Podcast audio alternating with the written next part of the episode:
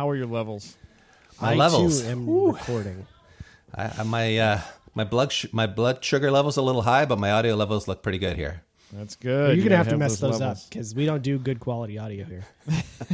Yeah. I will I will crank it through the roof on you. I'm using a I'm Yeah, using a fancy pull- studio mic here and everything. I'm gonna I'm gonna sound so soothing and professional compared to you guys. Pull yourself together, Dave Pratte from Speed Academy. Cut it out, man. You gotta Well- get this. Uh, well, you know, you know what you should do in order to be a little bit more like Slip Angle. You should fire up a loud diesel engine or drop your microphone. Well, I have neither of those here, but I have two kids running around the house here, so uh, they could bust Close in enough. my office at any time. So yeah, Yeah, I, I that's expect close. it to go sideways pretty soon. Um, so we got uh, we got a quick lunchtime show that we're recording with uh, yeah from Dave Pratte from Speed Academy. Um, how long have you been from Speed Academy? When did you guys start? It's been like Uh, six years. It's been like five and a half years now, I think. Yeah, it might be six years come like middle of the summer this year. So Right. yeah, it feels like it's been a blink of an eye, but it's been uh it's been grinding away at it for a while now. It's uh YouTube is it's not easy, man. You gotta you gotta keep producing content and pray that people care enough to watch. You guys, uh, you guys put out a lot of shows uh, or a lot of a lot of videos, and you uh, you've got a lot of followers. Um, seems like things have been growing since uh, we had you on the show. I think four years ago. Yeah. uh, and it's, things have definitely grown like uh, four or five fold since then. So, uh, are you still enjoying it? I am. Yeah, I am still enjoying it. I think. I think the first time we did the show, that was a, that was a grid life. We were at like thirty thousand subs, and now we're at uh, three ten or something. So yeah, Yeah. we've we've grown. But you know, when we started this thing, I thought we'd hit a million subs in like three years, and we're we're almost six years in, and we're we're you know still struggling to get to that half million number, but. It's still a lot of subscribers. I have to remind myself that that's still a lot of people, and uh, Yeah, you know, it's yeah. it's uh, it's nice to have people want to watch anything we do because really we're just a couple of hacks in a in a shed up here in Canada doing what we love. But it's It does seem um, like you have a nice shed now, at least. we do we we made a significant shed upgrade. We went from what was a chicken coop when we uh, first did that that uh, podcast with you back in the day, and now we're in a like a four thousand square foot shop that's actually like in a proper building with heat and you know 220 volts and lots of good tools. So yeah, we've uh, we've upgraded in a lot of areas, but uh, we're still the same two idiots. So we still like do things wrong half the time and and cop to those mistakes as much as we can, which our viewers like. They seem to like mistakes. They like the honesty, I guess, of uh, making mistakes. Because who doesn't make mistakes when they work on their car? I mean, I'm sure you guys can both tell me some stories about. Speaking of that, exactly. Uh, my uh, Subaru Knuckles came in the mail today, which means Yeah. tonight I have some work to do. Night, Abe gets to hit himself with a hammer today. exactly.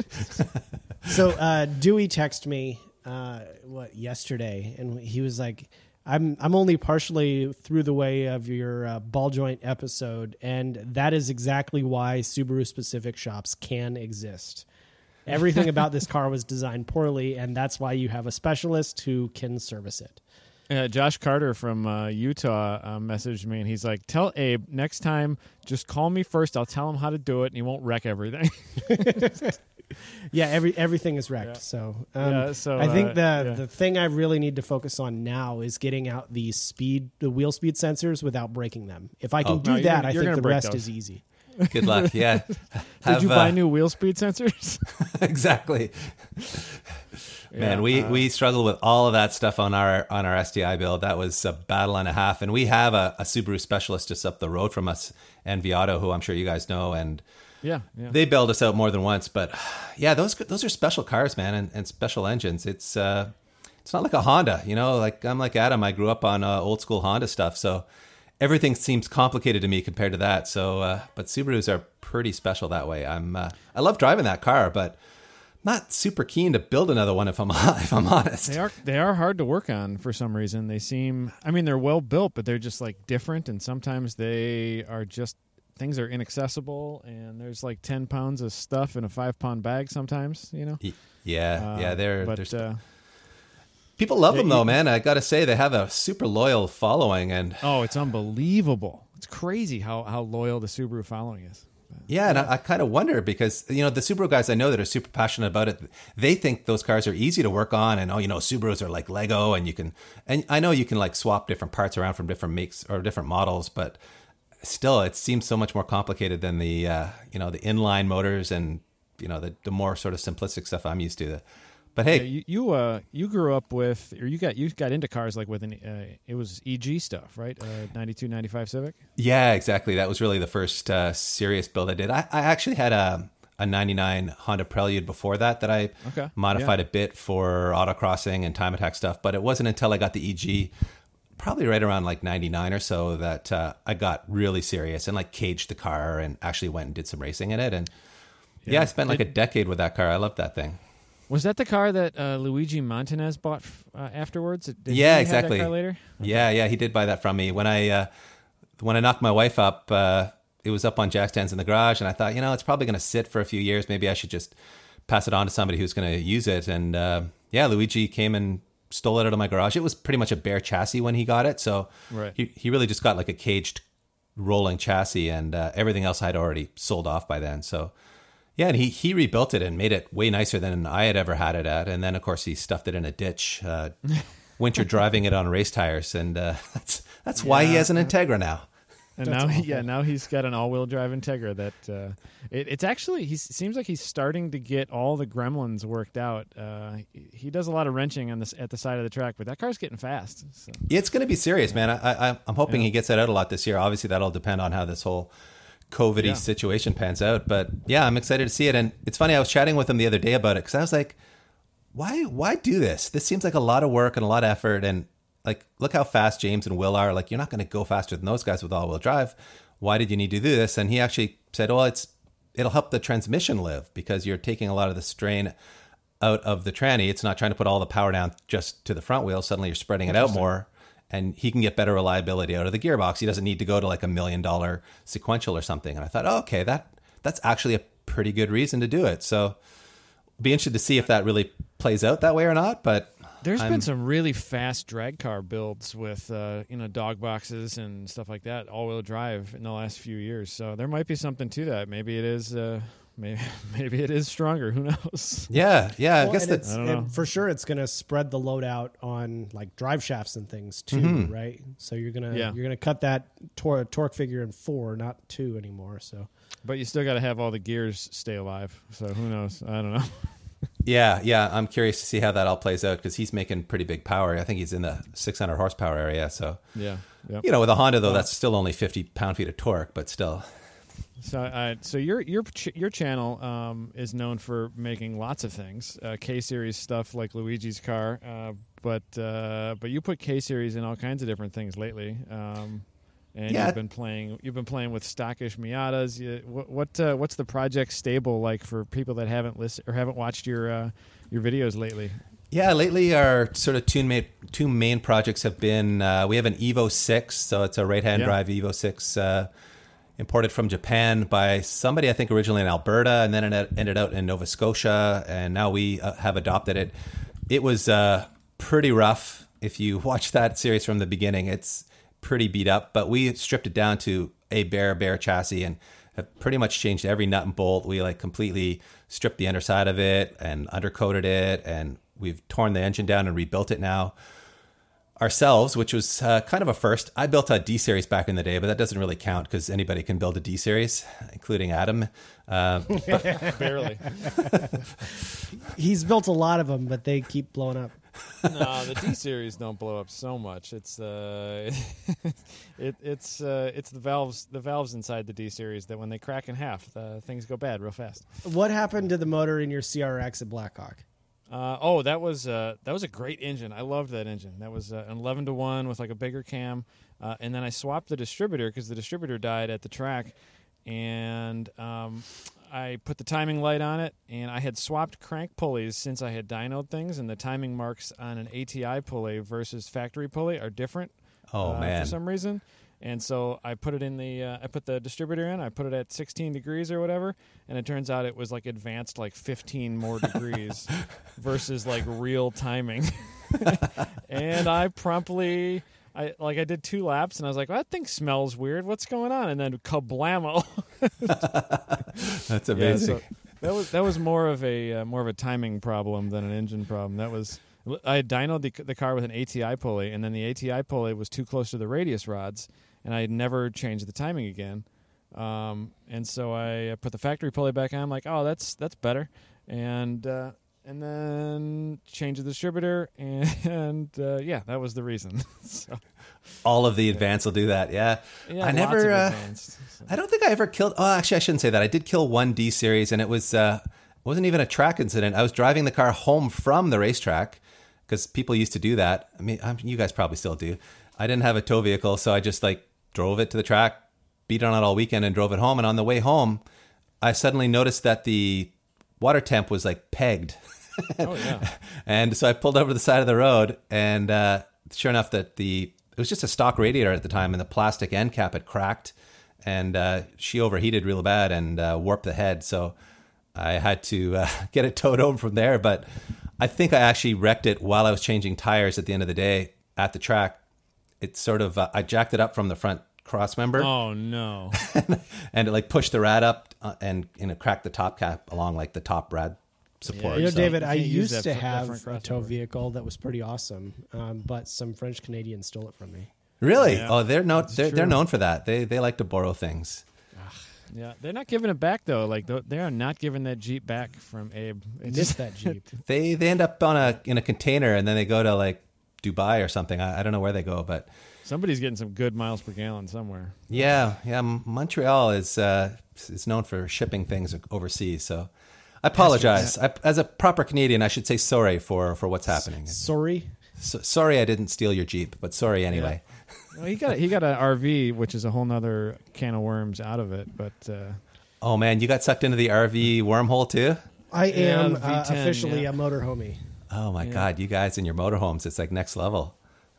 yeah, You just need a Tundra and an open deck trailer, man. It's it's If quick you're and not, easy. if you're not motor homing, you're not going to the track enough, David.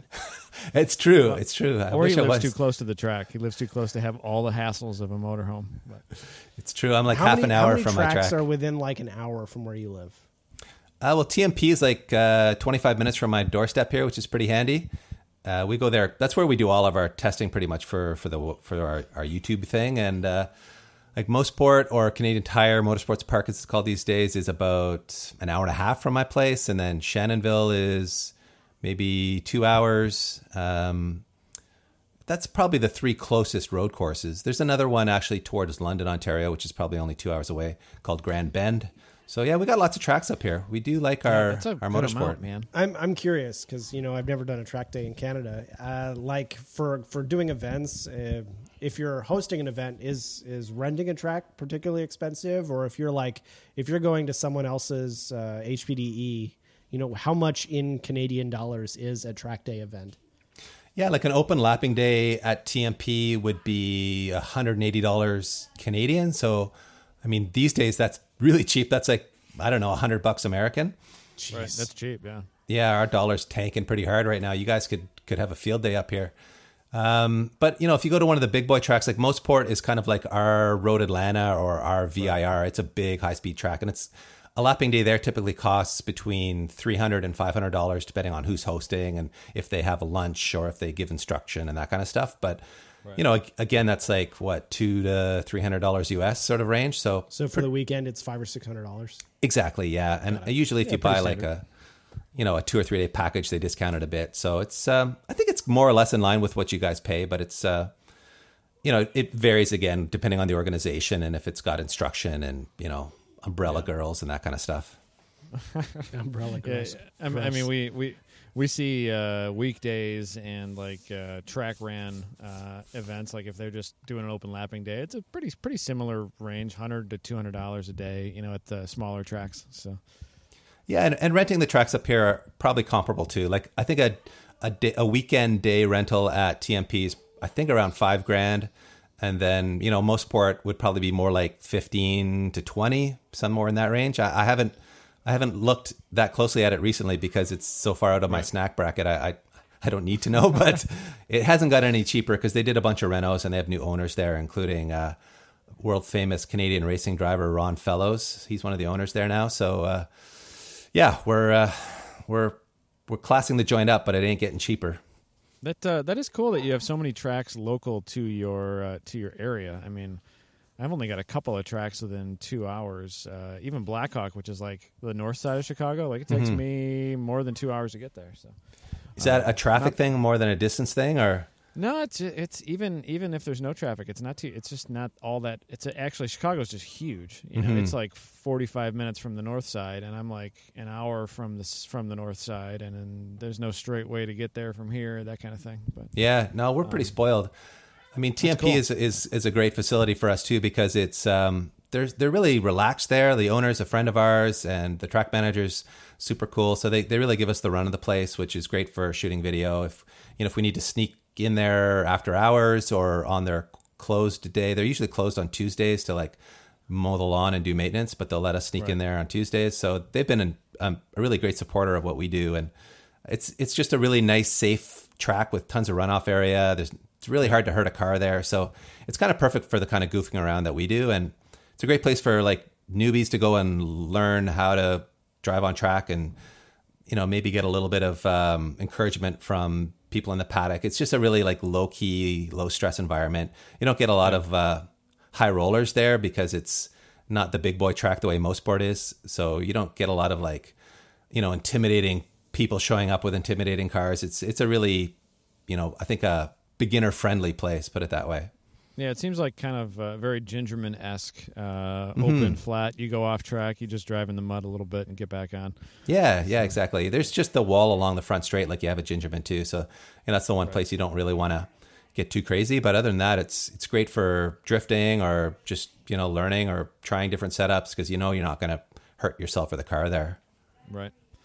Uh, so you uh, you do a lot of testing there. Um, what uh, like what what kind of car is your most favorite to drive at that track? That's that seems like it's kind of like a mid power, uh, like uh, not not crazy power needed, but uh, Mm-hmm. um, yeah. What uh, what's what's a good car for TMP? Yeah, yeah, it's it is sort of a tight technical track, especially the back half of it's really tight and technical, and it's got like two straightaways uh, along the front, which are reasonably long, but not like crazy long. So it's it's not really a power track per se, but um, I mean, you really need a car that handles well, changes directions well there because the back half of the track is so technical. There's a lot of like left right transitions, so like if you want a really nice car for that track that's close to stock or stock even something like a toyota gt86 or 86 i guess as they call them these days uh, is a great car there because they are you know they're not so powerful that you're going to get yourself a bunch of trouble. They're super fun to chuck in the corners. You know you can you can let them slide and they're very trustworthy. They, they help you build confidence at the limit i think. So and they change directions really willingly. So you're not constantly fighting understeer where you know with a you know, your typical front wheel drive car struggles a bit more with understeer there, and you have to do some things with setup to really try to get it to rotate. So, um, I think something like that's a great place to start. But as far as like the most fun stuff I've tried, like I've, I've tried a, so many different cars there. I've probably driven, I don't know, two or three hundred different cars at that track over the years. Holy cow! Yeah, yeah, because I used to do a lot of testing of press cars there for Auto Guide. And now that we do like our track test videos there all summer, I probably try like 50 cars a summer there. So yeah, it's a big number. And, you know, the, probably the best car I've ever driven there would be Sasha's uh, 350Z from On Point Dyno. Yeah, Uh, you guys know that car because he's been out to Grid Life once or twice with it. And uh, that thing is pretty amazing. I mean, it's so gnarly. Oh man, all motor VQ. It now makes like over 500 all motor, and it's got a sequential gearbox in it. It's set up just. I mean, it's a true pro race car, and Sasha is a pro race car tuner. So you get in that thing, and it just feels like it's on rails. It's when I tested it, it was on like old Pirellis, but it still felt like it had more grip than was humanly possible. And I just like barely scratched the potential of that car, and it was already doing like I think 113s around there, which is pretty damn fast. Like, you know, like a 911 GT3 RS on slicks would probably be in about that range too. So, you know, it tells you how capable that car is. It's it's Yeah. pretty pretty damn special. I've driven the K Swift there a bunch too. Like that's another car you guys would know pretty well. And Yeah, it, yeah. it is a full on death trap. It, it is the scariest car I've probably ever driven because it's it's so high strung. It's such a short wheelbase. It's so stiff. You're it's you're getting just absolutely pounded in the car. You feel like after three laps, you've kind of like been in the ring with Mike Tyson at his prime. It's it's it's it, it is a violent experience, but also like really amazing to drive that thing at the limit because it requires every ounce of your energy and focus, and it's uh, it's really rewarding to get a decent lap time out of it because you feel like you just did something kind of superhuman. And like I've done like 114s, maybe high 113s in that car, um, and it's got more time in it if you just you know could spend a bunch of time getting familiar with it. But it's just so quirky. It's like it's like nothing else. It, you'd think it might feel like an EG or something, but it really doesn't. Yeah. It's it's it's a whole other kind of It's animal. Probably e- even with the wide body, it's probably narrower. And is it shorter than a Miata wheelbase wise? it's got to be, man. It's got to be. Yeah, it's, it's it's so so, small. Yeah, Uh, it- yeah, it's, he's, they- they've been uh, Andrew and Kevin have had that thing at uh, Midwest Festival, and we've seen them at Speed Ring. I Mm-hmm. think maybe somewhere else, but it, the car is so cool. It's so well built too. oh yeah, it's awesome, Very man. cool car. Yeah, Kevin, the owner, is uh, he now works actually for AIM Autosport up here in Toronto, who run a uh, IMSA race team for Toyota. They run those Lexus uh, RCFs in the IMSA series. So Kev is like you know working at the pro race level too, and it, I think it shows with that car because he really does have a lot of attention to detail with it, and you know prides himself in it presenting really well. It's it's it's a badass machine. So um, Kevin or not Kevin? Yeah, yeah. Excuse me. Yeah, Kevin was on the show with James and Chris, who just recently started up Time with Attackers again. Okay. Uh, he was just on the show that was released yesterday, actually. Oh, I didn't know that. K, Okay. K Was it Swift is Kevin top or of Andrew? mind. Which one? Which, which Uh, one it was, was Kevin. That? Okay, cool. Yeah, They're yeah, nice guys. I- I yeah, like they're super guys. guys. Yeah, they're they're great guys. Andrew's a wild man. Uh, he's one of the few people brave enough to drive that car, and Kevin does do some driving in it too. And actually, he gets some good lap times out of it. But he's I don't think he's ever been quite confident enough to drive it in the main event at, at a you know at a big time attack event like like one of yours. But uh, hopefully he hopefully he gets there because uh, he's put so many hours into that car. You kind of want him to drive it, but. I think Yeah, he's also last- he's kind of a builder. Like some guys are builders and some guys are drivers, and right. I think he Some enjoys guys the are build. both, but uh, yeah, la- last year uh, we saw the car a bunch, um, and it's supercharged now, isn't it? It is, Yep. yeah. It's got a Rotrex. Uh, it's got James Houghton's old uh, uh, supercharger setup on it from Jackson Racing. Oh, cool. D- Yeah, did so you drive it when it was uh, supercharged? Or I. I did, and and honestly, like I had to take a break after a couple of laps and just sit there and let my heart rate come down and kind of like recalibrate my brain because everything was happening so fast I couldn't keep up, and I and it was Yeah. like I don't know if I can drive this thing, so I had to like literally give myself a timeout and kind of get my shit together because it was that intimidating and that hard to drive, but. uh Kevin had a good laugh about it, and he told me Andrew had to do the exact same thing because it really does, like, it, it's mind like bendingly a fast. It- visceral experience. It, it really is. You just don't think it's possible to tame it, so you have to kind of like man up and and try little by little to to seek the the edge of adhesion in a way that doesn't make you feel like your life's about to end. But the you, you, you car do that get I've used to it. driven is is uh, similar to that. It was a, super, a turbocharged K swap uh, Mm-hmm. Prelude. The old. Uh, have, have you seen the uh, the the tan uh, Hasport Prelude? Uh, Oh yeah, I uh, love that car. Yeah, yeah. Yeah, it's it's one of my favorite yeah or one of my favorite Honda builds ever. Um, and uh, Brian took it up to a Honda meet last year, uh, and he was like, "I don't want to drive it. Do you want to drive it?" And I was like, "Yeah, I love that car."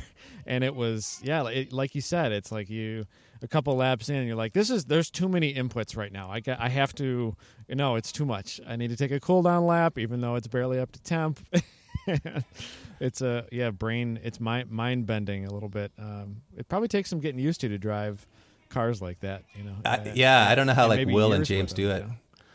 yeah and, and will and james come out uh swinging like lap two you know I like, know, I know. the fastest lap of the weekend is like their fifth lap ever in thirds in session three you know Uh, I guess you just uh, build familiarity, like you do it enough times and it feels normal. I, I assume that's how it must be, but I, I don't know yet because I just don't I don't get enough seat time in those kinds of cars to relate to that feeling. But it is wild what those guys do that they go in and go that fast right off the bat in cars that are Yeah, just immediately. like Well, shockingly especially fast. when we talk about um, going to tracks that we've never been to, and it's just Right. like, oh yeah, you just get in, and obviously, you know, there's still more available because the potentials of those cars is so high. But Mm-hmm. like to go out and and set a production car based record for a track like Road America, just just on the first time you've ever been there is like insane. It is insane. Like what he did at Tsukuba too was pretty wild. Like I don't think anyone outside of Japan has ever shown up and like just set a record right off the bat the way Will did in that car. So I, I I wouldn't have believed it was it was possible until he did it. So I've been saying that about Will for years though. Like every time he goes and does something, I'm like, nah, that's not possible, and then he does it. So props to that guy, man. He is relentless, uh, as is James and his whole crew. So man, those guys go hard, and they've been going hard for what's it been like a decade of this now, like. Yeah, like at least five, six years uh, at at like at this level, like yeah. and like a decade of like uh, pretty close to this level. yeah, the commitment to do that for a year or yeah. two is hard to imagine, but to do it as long as they have, I, I don't know how yeah, they do no it. Thanks, no thanks. they must have the most understanding wives in the business. I mean, I know Will Will's wife is very involved in the program, and, and she's really a integral part of that team. I don't know how James' wife feel about it, but uh, you'll have to ask him, I guess. yeah.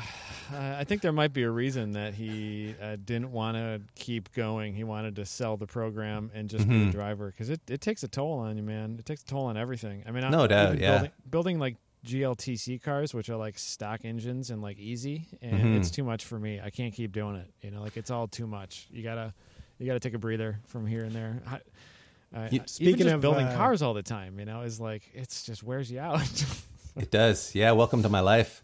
If, yeah. I'm, not, yeah. if I'm not building cars, I'm uh, trying to break them at the track. And I mean, good for James for for finding a bit bit of balance in his life. He's got, I think, two young kids now, so I'm sure there's a lot, well, a lot of demands A bit there. of balance, but now he has three race cars to drive, and uh, at least at least the easier one to own is his. But he's got to drive three of them instead of just one now. Ah, the poor guy. My heart bleeds for him. that a, uh, oh, so what a rough day. that TSX is so cool, though, isn't it? I love the way they oh, built it that. Turned out so well, so well. It, it, uh, it looks almost like a, I don't know, like a NASCAR version of a touring car somehow. There's I don't know. There's right. just something very cool about it. I, I love it. It has it has cool vibes in person too. That crew they they did a good job building that car. That you can tell that they poured their their heart and soul into like something, and they did it like 20 hours a day for a month and it's just got a lot of presence to it and it's mm-hmm. a really cool build really cool build so i, I enjoyed his strategy at uh, at COTA too to kind of like run the street tires run like a low downforce high horsepower low grip setup yeah. and obviously it paid off for him, but uh, it'll be you know after that event, I was like, wow, that's there's a lot going on with this series because you can change your setup from event to event. Like, what's to say he doesn't show up to the next event on Hoosiers with downforce but less power? Yeah. Like, that's opens up a lot of creative opportunities for guys to like customize their setup for what they think is going to work at the next track and yeah i think it's going to be really really case by case track by track dependent too uh, like there there's definitely like a best gltc car for like every track and it's mm-hmm. just a mm-hmm. matter of, fi- of finding that car you know and James is yeah. crazy enough to like go to the nth degree for setup for each of those tracks. It's going to be interesting to see how, how many other guys are willing to match his level of madness, you know? Yeah, there's uh there's some there's some monsters driving in that series too. Like you got to be you you cannot be a slouch. Like I'm I'm hoping for mid pack finishes, you know. So my uh, my nine year old son has just wandered in my office here, af- asking if we can go to African lion safari and see Watusi cows. So uh, just thought you guys like should know good that. Idea. I'm into that. There's no no viruses there, right? No, no big deal. You never have to worry about getting sick in Africa. well, I guess the tigers have the virus now too, so that's a problem. Yeah, that's true. Every every tiger that I've petted recently, like I haven't caught it, so you know it's. Uh, You've been spending some time some time watching Tiger King, I guess. Yeah, yeah. Me and me and my buddy Joe. It's been you know. Uh, he, uh, Guess what, he's a, motherfucker? He's Moving to Oklahoma, are you? All right, I see how it is. Yeah, he's an inspiration. He know? is. He. yeah. Wow, that is that that series is. Uh, mildly disturbing. Is that fair to say? Uh-huh. Uh, I've never watched something and then like every 30 seconds or three minutes or two minutes, you're like, no freaking way. I know. how is how is any of this legal? It's insane. Yeah. And why are these people so dumb and crazy at the same time? But yet they seem to be able to spend a million dollars fighting each other in court. Like, I didn't know there were that many people in America with with that many missing teeth. Like, I, I, there's know, I know. Oklahoma doesn't have uh, dentist. What's going on down there? Not dentistry you don't have meth in Canada? Man. I don't understand.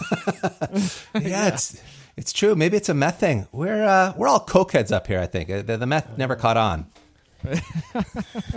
All right, The, uh, uh, guys, we're about 30 minutes in. I think it's about time to take a commercial break. All right. Oh man, we're gonna blame that on Carole Baskin.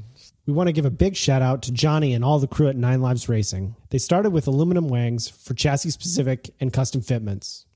They've now got a huge catalog of products, including carbon wangs for just about all the hottest track cars. They're made in the USA, and they're probably the best bang for the buck aero company in the market today. So visit ninelivesracing.com and find your perfect wang. Slip Angle is supported by FCP Euro at fcpeuro.com. Purchases over $49 are offered free shipping with a lifetime replacement guarantee and hassle free returns. FCP Euro really does offer lifetime replacement guarantees on everything they sell brakes, suspension parts, filters, gaskets, seals, injectors, even engine oil. That means that any of you drivers with junky race cars, if you buy FCP Euro parts and you crash on the racetrack and you break your control arms, you can mail them right back. So make sure you head on over to fcpeuro.com and support companies that support the Slip Angle podcast. We want to give a big shout out to Andrew Rains and all of the team at Apex Pro for their continued data partnership with the Slip Angle podcast. Head on over to tracktune.com slash slipangle to get a package deal. This includes the Apex Pro data unit, a free suction mount, and also a one hour data review session with Mr. Andrew Rains himself, all for $449. So go to tracktune.com slash slipangle and make sure to check it out. Hey, David, do you have anybody you, uh, you guys want to plug? Uh, like as an advertiser? Yeah. Sure, yeah. Uh, let's see. Turn 14 is one of our major uh, sponsors at Speed Academy. They uh, help us do what we do. They're, they're like the, the primary sponsor on our website and they sponsor a lot of our builds. And I'm sure, as you guys know, they are one of the biggest uh, wholesalers of performance parts in Mar- in America and, well, North America too, since I'm hiding up here in Canada. And yeah, yeah if you have a speed shop and you need parts, uh, sign up with Turn 14. They take good care of you. Sick. All right, back to it. So Give us a uh, topic, we- Adam. Yeah, we're still uh, we're still in our lunch break here. Well, about half an hour, and we got some more time. I, we all got to eat sandwiches before we go back to work, right? Because everybody's working diligently from home, correct? Oh man, Correct. I'm putting in at least 30 minutes a day here.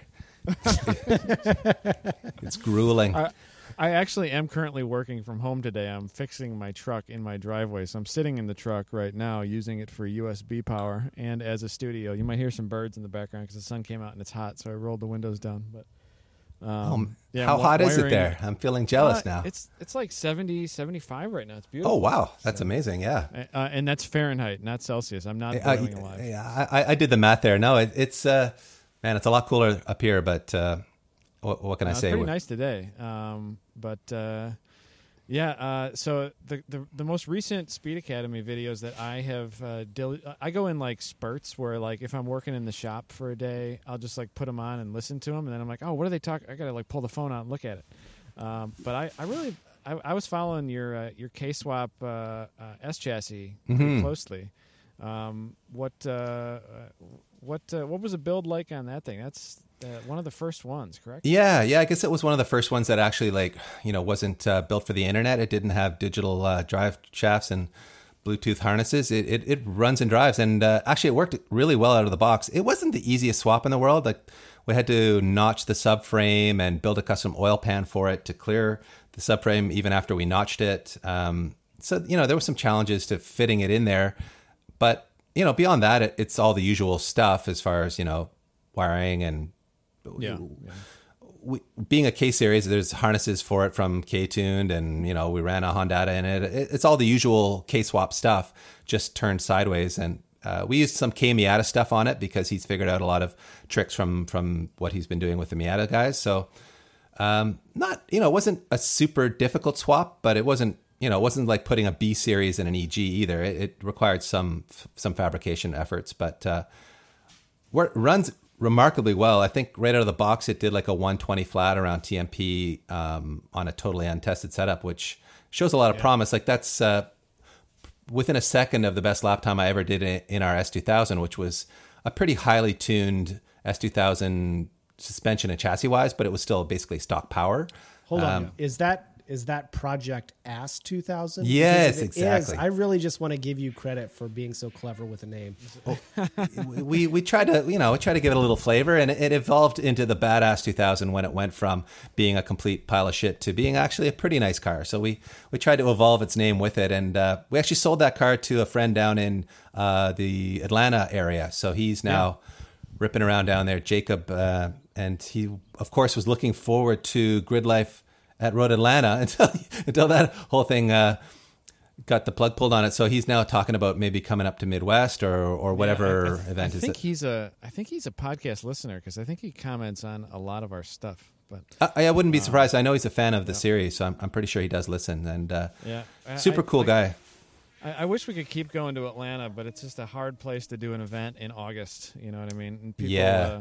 Like Trackside, that event was amazing. Like it was so good. Trackside, they always sold out. Huge drift fields. Um, and I, I loved that event. It was just uh, it's a very expensive track to operate at. It's just Mhm. really expensive, and uh, yeah, everything. I mean, you gotta you gotta be able to pay the bills too. So No, no doubt. Yeah, I, I, But I can sympathize. That is a big boy track. I'm sure it comes with a big price what a tag. rad and track! It's such a cool, like what a beautiful strip of asphalt. Just so good. it's incredible. Yeah, it's got to be in like the top three tracks in America. It's it's pretty epic, and Yeah. I've I've driven it a couple times, but um, been a long time now. And I wish I every year we're like, oh, we, can we get down to you know your event? And- And it just never seems to happen. It's such a it's a long haul for us. And when we're building as many cars as we are and cranking out as many videos as we are, it's it's tough to get away on the weekends. And Pete now has a new baby, and I've got two young kids here too. So sadly, it kind of you know cramps our style as far as getting out to events the last few years. But uh, hoping to get out to some of your events this year.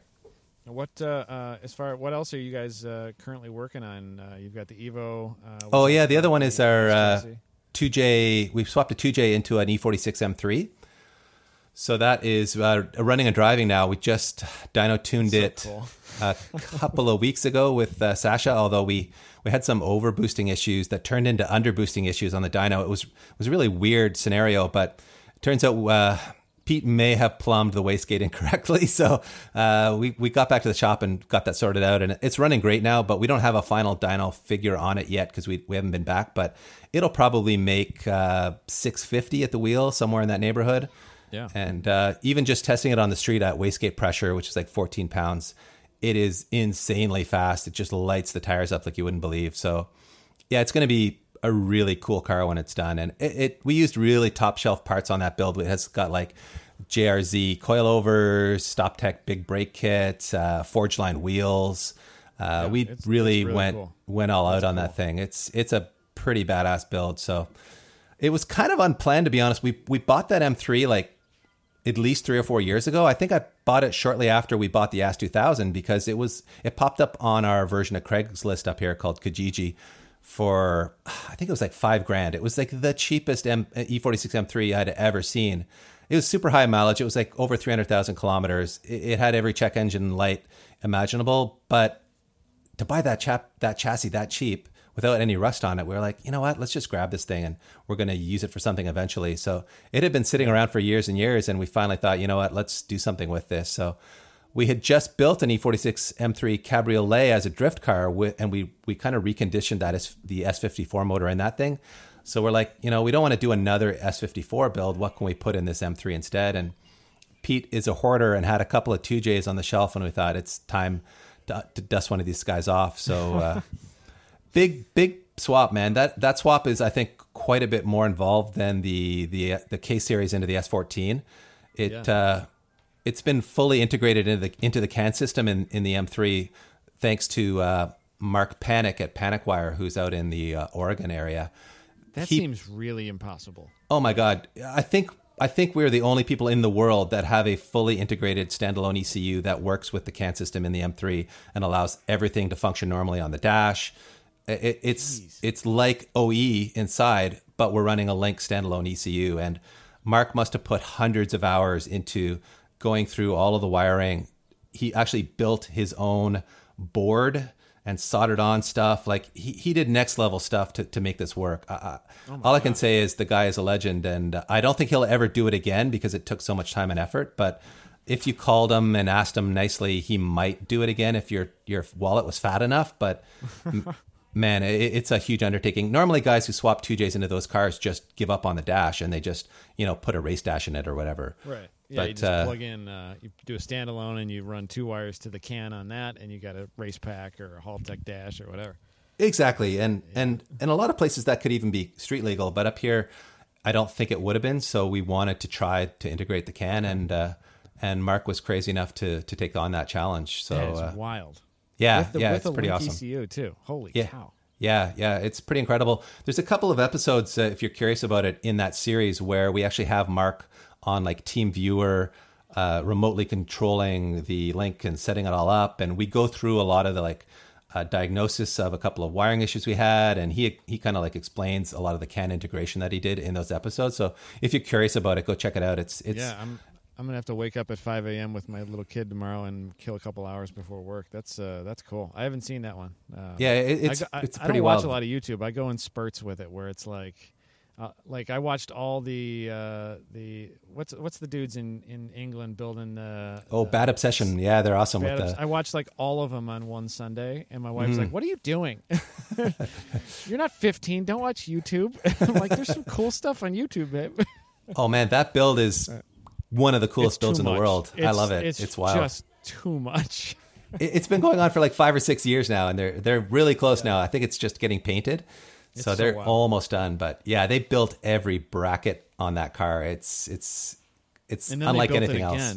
Like they built them twice. Like everything has been like thought and rethought, and they're they're really stuffing a lot of cha- a lot of car under that tiny chassis. So. It's insane that they could even fit all that. Like it's an all-wheel so drive original Mini with a Celica turbo motor in it. It's or sorry, Celica turbo motor in it. It's uh yeah, it's it's next level stuff. Actually, to, just to go Canada say Celica too?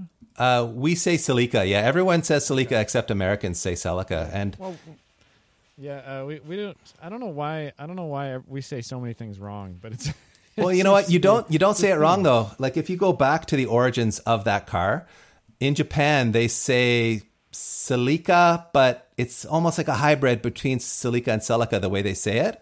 And when that car first came out in America, the ads on TV said Celica, but the ads in Canada and everywhere else in the world said Celica. So you guys were were fed a pronunciation different than everywhere else. Okay, that and, makes and, sense. and that's Makes not your fault. dumb. It's just like somebody in America made that decision, or maybe somebody in Japan made that decision. and it's just- Bastardization in general, right? it, it- it's it's a weird thing that they kind of split it that way, but it's uh yeah, it's nobody's fault. We can all be friends. We'll friends. blame Toyota. Yeah, we'll blame Toyota North America for all of. We can blame that like all the other things on them too. Probably nobody. will. I, I I think it, it it probably does go back to that, but you know what?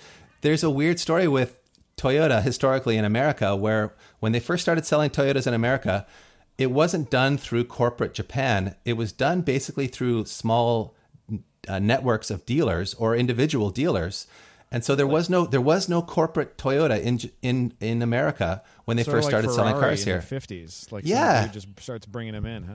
Exactly. So regions were like in control of the brand image here, and it wasn't controlled at all by Japan. And then when Japan finally decided to set up here, they kind of like bought out those regions so they could take control of it. But southeast region is still controlled separately here and actually make some of their own products that they sell as Toyota products, even though it's not really made by Toyota. So there, there's a really weird, complicated history there that probably somehow explains why the word is pronounced Celica instead of Celica.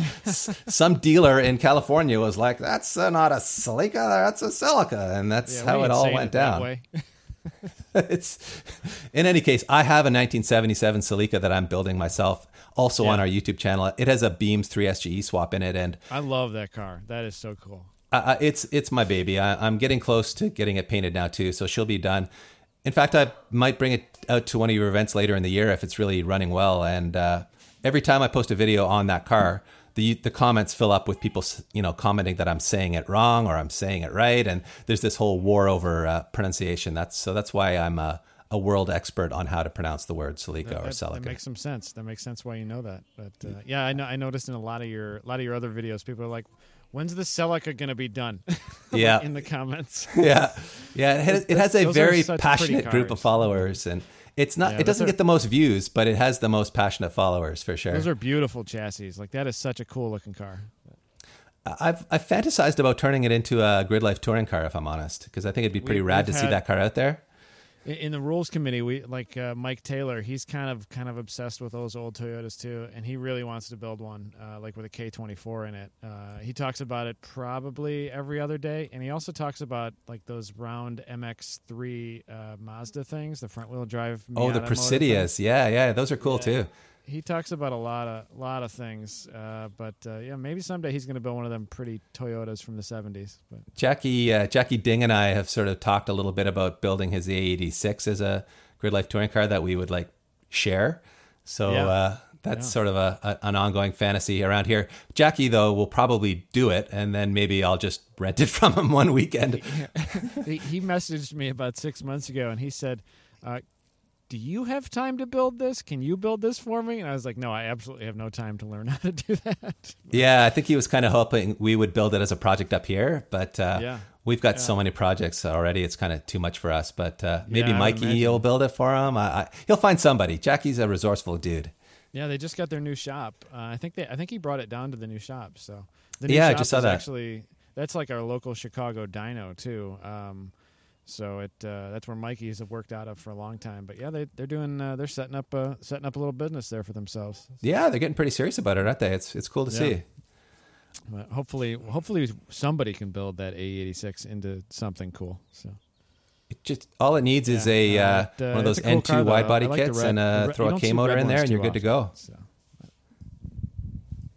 Yeah, I think we lost Adam. I think we did lose It's Adam. I fine. was We going to don't- say we don't need him. We don't. He was he was talking too much anyway. Let's let's uh, Standard practice is if uh, if someone drops the call, you don't stop recording for any reason ever. So he's still recording on his end. Uh oh, I lost you. Now I'm back. you're back. What what happened?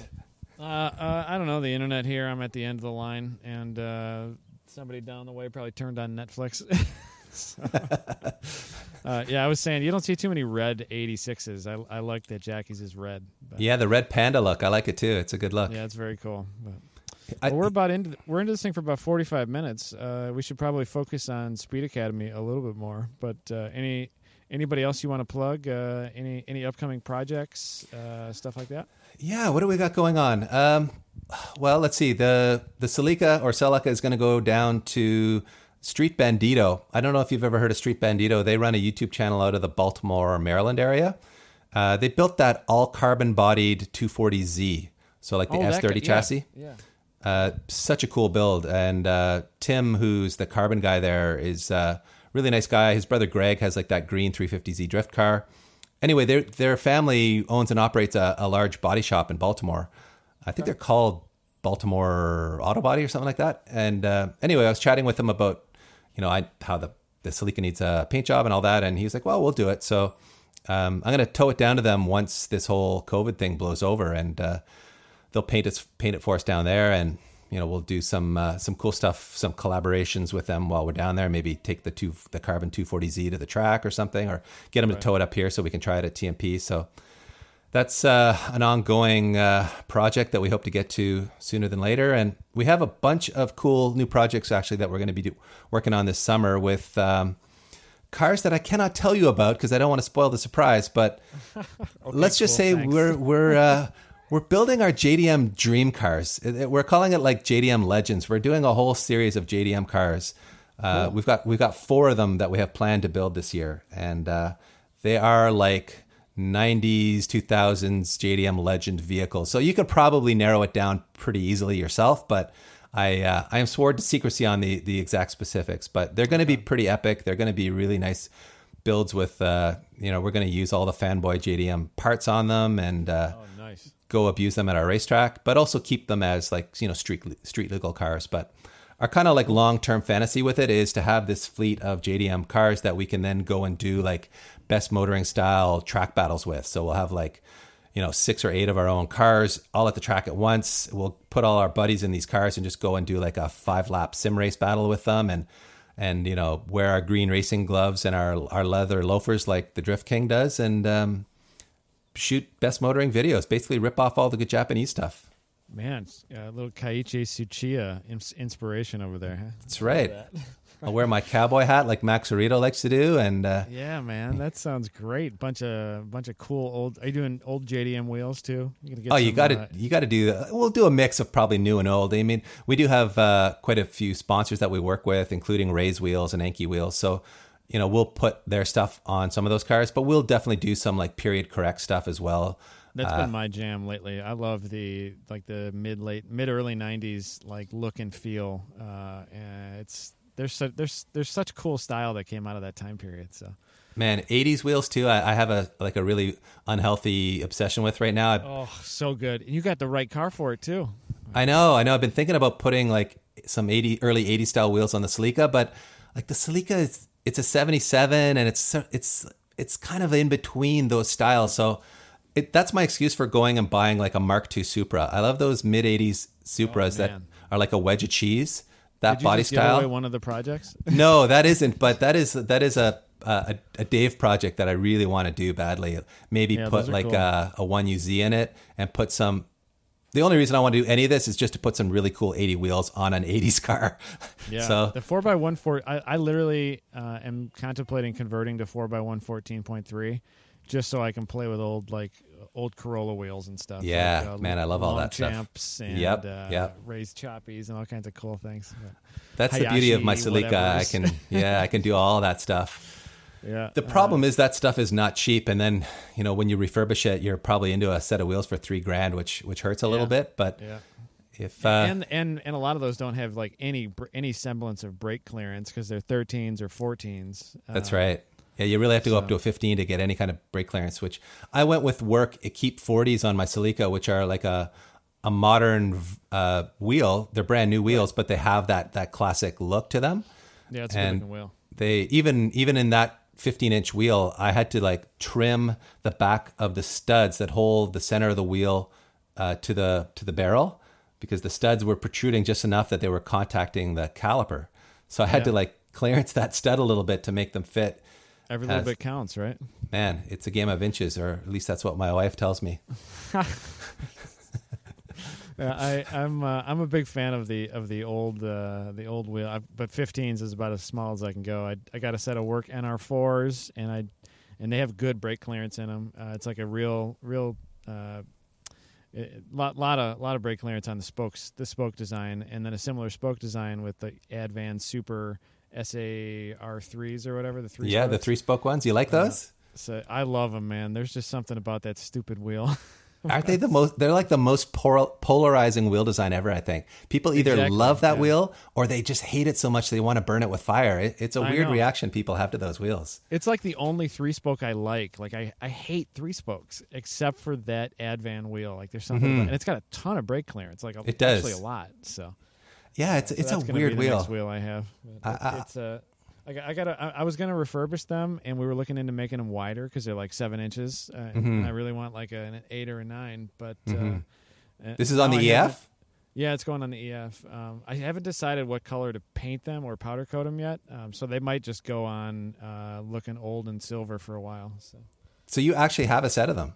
Oh yeah, I got a set. They're up on the rack right now. I can see them through the windshield of my truck. Oh damn! Wow, you're really serious about this. There's not a lot of four x one hundreds, and when I saw, there's the first set that I've ever seen that were for sale, and I was like, I, I have to buy those. So Did you get a good deal on them, or did they hurt? uh, they were, I think they were like 700 shipped. So Oh, wow. it wasn't bad. No, They- that's not I mean, bad at and- all. And they're straight too. They're not like super bent. So oh wow, you got a killer deal in that case. Yeah, So I, they, they don't have the center covers or anything, but uh, I got extended studs and wouldn't be able to run them anyway. So. So your goal is to refurbish them long term, but maybe you just run them as is for now. Yeah, I'm gonna put a set of uh, 205 Hoosiers on them, and then probably run a few events while I try to accumulate money because the the whole coronavirus COVID 19 thing has been a little bit damaging to my pocketbook. But uh, yeah, no doubt. yeah. So so you, you're in the construction business, right?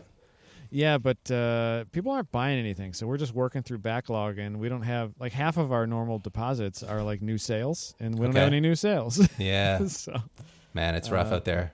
We're getting there. I, I, uh, I, I'm in a lot better shape than many people right now. I have the the luxury, uh, quote unquote luxury, of being able to uh, still go work a little bit. But uh, Mhm. yeah, Yeah, we're kind of in the same boat. I mean, our videos still get watched, and uh, right. we're right. we are working from home now. But uh, like Pete's going to go to the shop by himself and work on stuff, and I'll work at work on stuff out of my home garage. So we'll we'll make it work. But the videos will look a little bit different, probably over the next I don't know how long this, however long this lasts, I guess. But uh, Yeah. we're able to at least keep producing stuff, so Yeah, shouldn't hurt us too badly. being able to make cars for fun doesn't sound like the worst way to uh, to make a living. So No, no, it's not the worst. Actually, I I have one more thing that I know you're going to like, and that is uh, 80s projects. I, I recently been talking with Brian at Hasport about Oh, yeah. doing a, doing a build off with him where we both build uh, third gen Civics, the hatchback. So like the, the EA hatchback. Yeah, the flatback, flatback, exactly. We're, we're both kind of obsessed with flatbacks right now. I and love that chassis.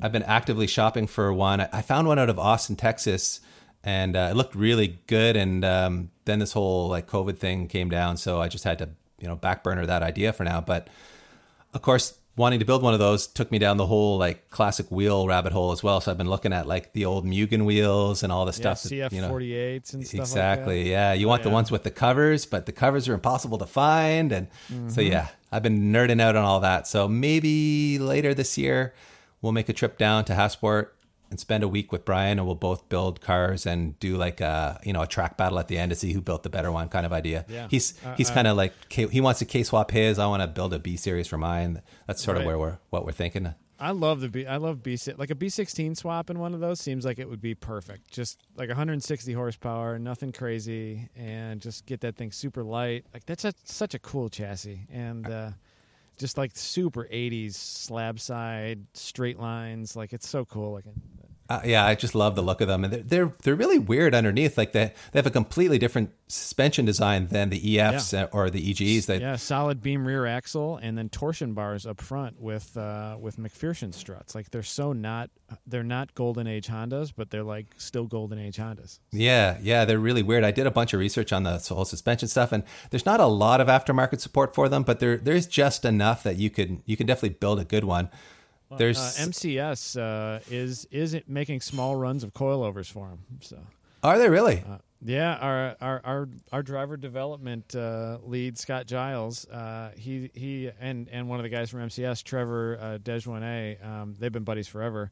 And uh, you couldn't buy Koni's for him anymore because they were all gone. You know, Coney Yeah. stopped making making the, the shock bodies years and years ago.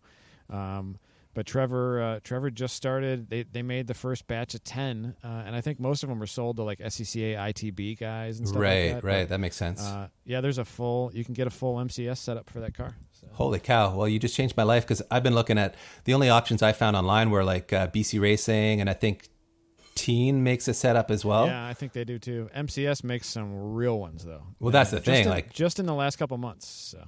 Wow, that's baller. I'll have to reach out there. Is Lex still there? Uh, no, Lex retired. Um, Lex retired, but, okay. Uh, yeah, I, I think he still comes in every. Uh, Trevor said he still comes in like once a week, but uh, Okay. yeah, reach out, reach out to uh, to MCS. Tell him. Uh, uh, Trevor was on the show years and years ago, a couple years ago at PRI. Um, but yeah, tell him you heard about him from us. Maybe we can uh, maybe we can sell him some advertising. Yeah, yeah. I will. I will work the magic there if I can. Well, they, they uh, were they were super awesome to deal with uh, lately. I just had a set of MCS triples or dub, MCS doubles to sell, and uh, they refurbished them, and I sold them. Uh, sold them recently uh, for the.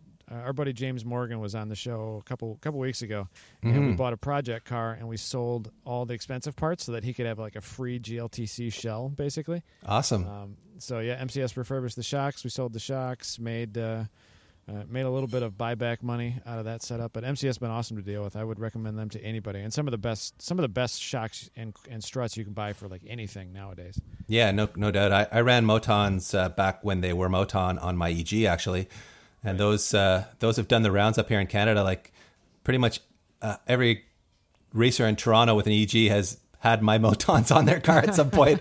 and actually, a, a good friend of mine is just about to put them on his uh, DC2 Type R. So they're they're still going strong up here. It's a great product, and, And, I know and, the and it so like no, nobody's better than uh, than like if you get a, get a set of doubles or triples, like you're not going to be able to b- get a better shock without spending twenty grand on something. You know? It's so- Exactly, they're so yeah. good, such a They're- good bang for the buck. So. amazing. I actually ran them on my RX-8 as well. I ran the Club Sport setup, and uh, that completely transformed that car. It had the most grip in the corners of any car I've ever tried. That that chassis has really good suspension geometry, and with those dampers on that car, the thing was magic. It had crazy high cornering speeds. It was slow as hell in a straight line because that that Renesis motor is a bit of a dog, but the cornering speeds that car produced were were just awesome. I, I Yeah, like a big long Miata, right? yeah, exactly. Yeah, it is basically a, a, an NC Miata, isn't it? So Right. man, Yep. love love that chassis. I need to uh, I need to K swap one of those someday. Yeah, that's a that's a really good chassis, and they cost about eight dollars nowadays. Exactly. Yeah, you you can get them free all day long, and I, I like the look of them. I know they're a bit quirky looking, but uh, I had the whole like Mazda Speed body kit on my car, and it it looked great. So I uh, With the right lips and stuff, they look awesome. Yeah, exactly. Without the lips, they do look a little goofy. I agree, but throw the Mazda Speed kit on that thing, which is now unfortunately they don't make that kit anymore, and it's worth a million dollars. But I'm sure there's like knockoffs of it, and you can uh, make it look pretty darn good. So eBay is still a thing, right? it is. It is still a thing. You, uh, uh, the shipping might take two months now, but uh, it is still Right. there. All right, dudes. Uh, my lunch we- break we is g- over. Uh, I'm gonna send Abe back to work call, before he turns into a pumpkin. If you guys want to keep uh, keep recording, I'm gonna drop off. But just send me your files when you're done. Well, I got to Yeah. go back to work too. We should definitely record with Dave again, though. It seems like we have lots to talk about. Yeah, man. I, I want to talk more about this uh, Kanjo racer I'm building for Grid Life Touring Car. So let's uh, let's do that next time. This is a great idea. I'm all I'm all for it. All right, buddies. Uh, I See think we're right at about one hour, so I appreciate uh, the time, Dave, and uh, thanks, Dave. Yeah, great All right. catching up with you guys. Uh, we'll do it again soon. So Yeah, we'll talk soon. Slip Angle was created by Austin Cabot and Adam Jabay, co-hosted by Derek Yarbrough and production by Abram Schmucker, who mixes all of our terrible audio. If you like the show, please rate us and review us on iTunes and come and find us in the pits at a grid life to say hello.